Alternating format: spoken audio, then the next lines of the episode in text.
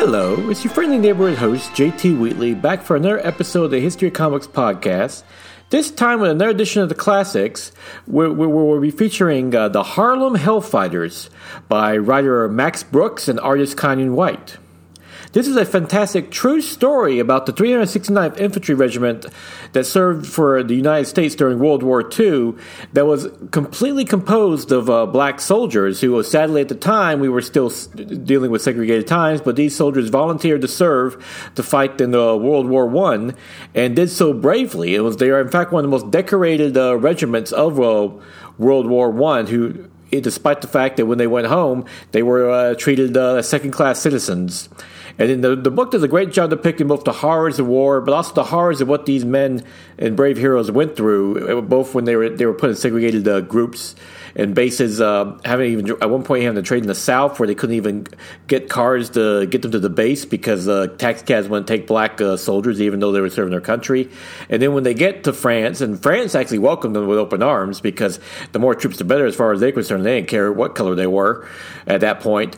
But uh, sure enough, they were when the Americans, when Americans officially official entered in, uh, they were still treated as second class, even though they fought bravely and brilliantly.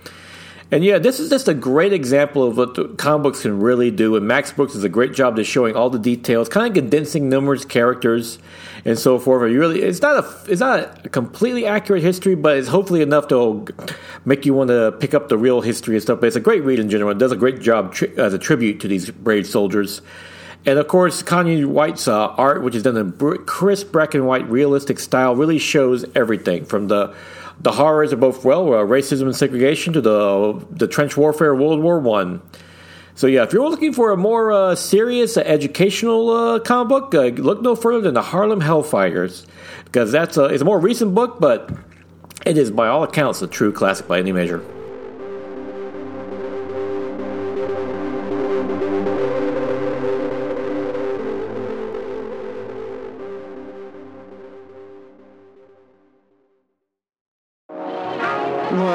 Gotta talk. Yeah, Thunder Talk. We're going all kinds of sideways with that sweet nerd junk.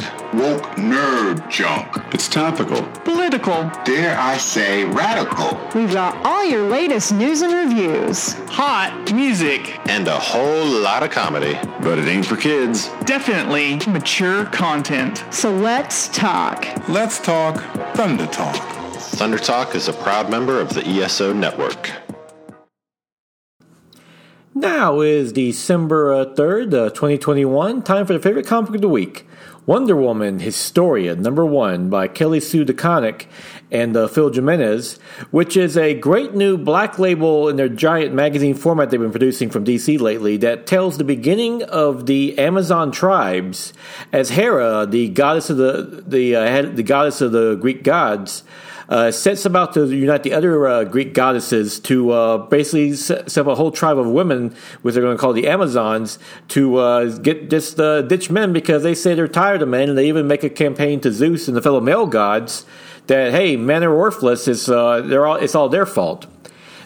Dude, Suda kind of does a great job, just really not only telling some great his, medieval, uh, uh, well, uh, Greek mythology history, but also like uh, modern day dynamics. Like uh, she, even though there's a nice feminist bent to this story, she doesn't go all out and saying it actually points out that hey, some of the goddesses aren't exactly into this plan. They say no, not all men are bad, and for the record, not all women are good. And uh, the male goddesses actually give hold their own fairly well when they make the arguments against this, even though the plan still goes into place. Now, of course, all this leads up to, of course, the eventual creation of uh, Wonder Woman in this Black Label title.